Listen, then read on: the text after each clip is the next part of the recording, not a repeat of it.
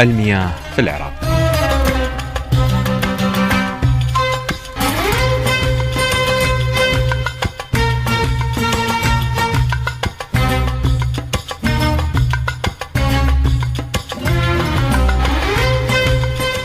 في السابق كان العراق يمتلك احتياطيات احتياطات من المياه كبيرة جدا تتمثل بنهري دجلة والفرات وروافدهما وكذلك آه، البحيرات التي ترتبط بهما وغيرها من السدود وما شابه التي آه، تعطي آه، مكانه للمياه كبرى في العراق. يعني بمعنى آخر هنالك خزين استراتيجي للمياه في العراق وهنالك تدفق للمياه وبشكل جيد ينعكس إيجابا على حياة الناس وعلى بيئتهم وعلى الزراعة وعلى الصناعة وعلى المياه الصالحة للشرب وعلى كل شيء وحتى على آه، الأجواء والطقس وما شابه.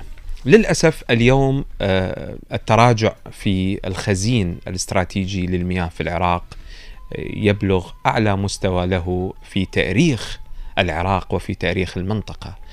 آه، يعني منذ آه، يعني إن كان لي أن أقول منذ أن تشكل آه، نهر دجلة والفرات في في العراق وفي تركيا وفي يعني منذ بداياتهما الأولى.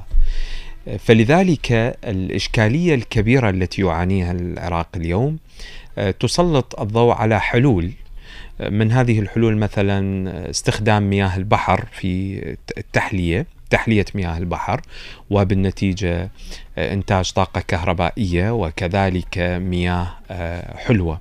والمياه الحلوة من البحر كما نعرف تحتاج إلى أن تخلط مع مياه أخرى آه، فيها أملاح مثلا في الكويت يتم خلط مياه الحلوة الناتجة من البحر مع مياه الجوفية التي تستخرج من غرب الكويت من صحراء الدبدبة آه، التي كان يتغنى بها المرحوم عبد الحسين عبد الرضا في الكثير من مسلسلاته.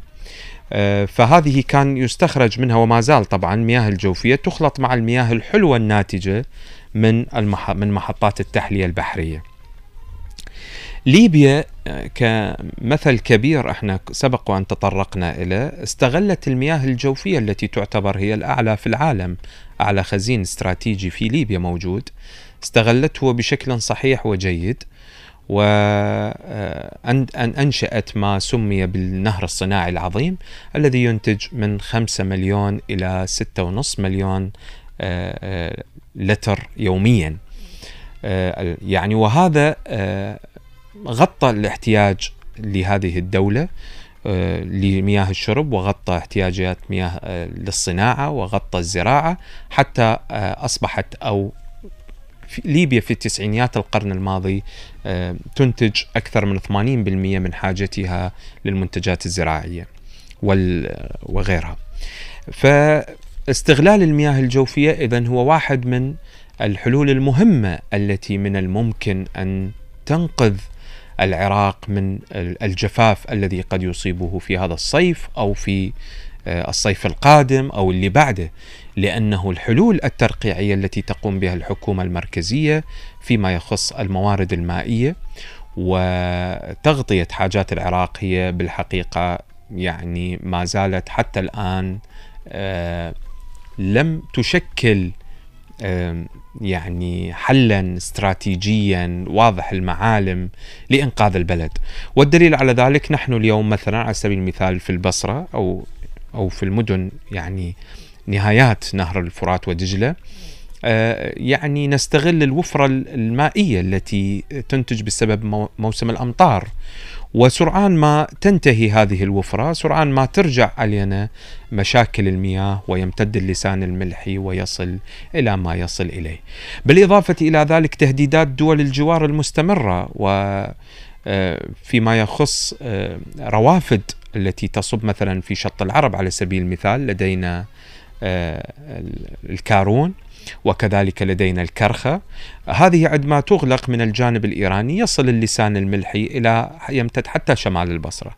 فلذلك الاعتماد على مثلا دول الجوار الاعتماد على تركيا على سبيل المثال لزيادة حصة العراق المائية الاعتماد على سوريا لزيادة حصة العراق المائية الواصلة من نهر الفرات الاعتماد على إيران لفتح الروافد التي تصب في نهر دجلة.